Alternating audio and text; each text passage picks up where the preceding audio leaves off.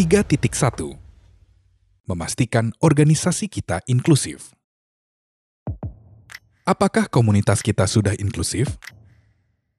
Linking and Learning adalah ruang yang berkomitmen untuk memastikan semua orang atau komunitas yang terlibat bisa merasa aman dan nyaman untuk berbagi dan belajar bersama. Oleh karena itu, penting untuk memastikan organisasi atau komunitas kita inklusif dan terbuka terhadap keunikan dan perbedaan masing-masing individu dan komunitas.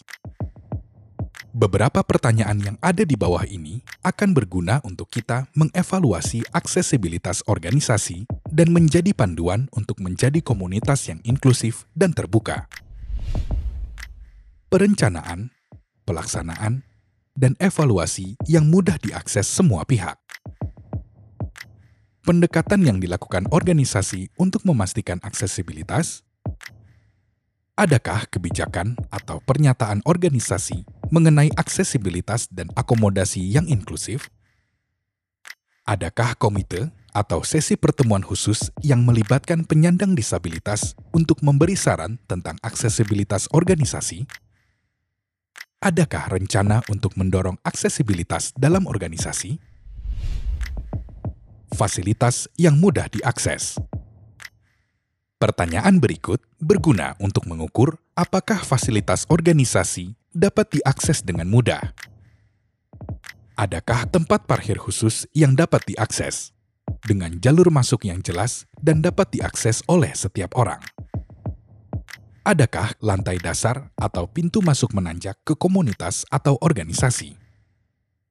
Adakah rambu eksterior dengan petunjuk arah ke pintu masuk yang dapat diakses? Adakah papan tanda interior yang sesuai untuk orang dengan penglihatan rendah atau tunanetra, atau cetakan besar dengan kontras tinggi dan braille? Adakah elevator untuk fasilitas bertingkat? Adakah tempat duduk terintegrasi dan tersebar di komunitas untuk orang dengan masalah mobilitas? Adakah toilet yang dapat diakses, atau pintu, gagang pintu, wastafel, sabun, dan dispenser kertas, ukuran kios, ayunan pintu? Adakah pintu keluar darurat yang dapat diakses dan alarm, dan alarm darurat audio atau visual? Akses kepada program dan layanan. Orang dengan mobilitas terbatas. Apakah kegiatan atau program yang diselenggarakan dapat diakses pengguna kursi roda atau orang yang mobilitasnya terbatas? Orang dengan low vision dan netra. Adakah materi publikasi yang dicetak dengan besar?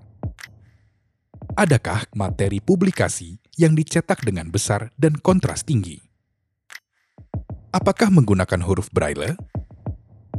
Apakah menggunakan guiding block atau blok yang berfungsi sebagai pemandu jalan? Apakah menggunakan audio atau pengisi suara untuk publikasi? Orang tuli. Apakah menyediakan alat bantu pendengaran? Adakah teks yang berjalan pada waktu sebenarnya, atau real time? Adakah juru bahasa isyarat? Adakah teks untuk presentasi verbal? Adakah teks untuk video?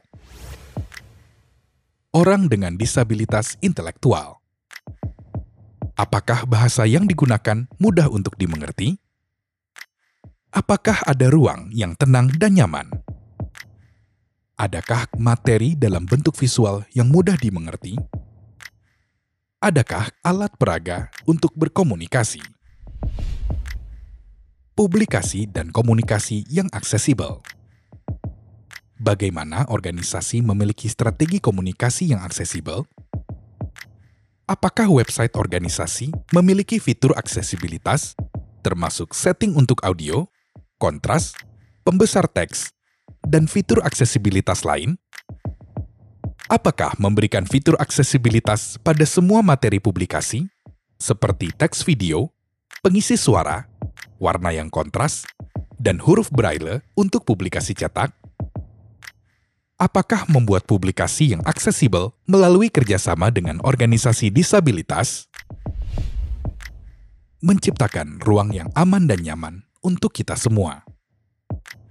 Kita pasti pernah merasakan bahwa suatu ruang, baik itu komunitas atau organisasi, memiliki suasana yang bersahabat hingga membuat kita merasa aman dan nyaman untuk berinteraksi.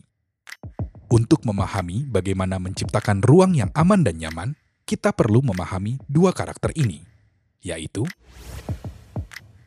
ruang aman dan nyaman. Ramah, suasana yang mendorong interaksi dan percakapan yang bersahabat antar orang, termasuk dengan orang asing. Intim, tempat di mana orang merasa lebih nyaman, informal, dan dapat berkomunikasi dengan intim bersama orang lain. Inklusif, tempat di mana orang-orang dari berbagai jenis kelamin, usia, latar belakang budaya, kemampuan, atau perbedaan lainnya merasa diterima dan aman. Bersemangat, tempat yang penuh dengan kehidupan dan energi, di mana hal-hal menarik sedang terjadi atau dapat diharapkan terjadi. Ruang yang tidak aman dan nyaman. Terasing, suasana yang menghambat interaksi antar manusia. Impersonal, tempat di mana orang cenderung tetap anonim dan komunikasinya lebih formal dan tidak bersifat pribadi. Eksklusif, tempat di mana hanya kelompok atau individu tertentu yang diterima.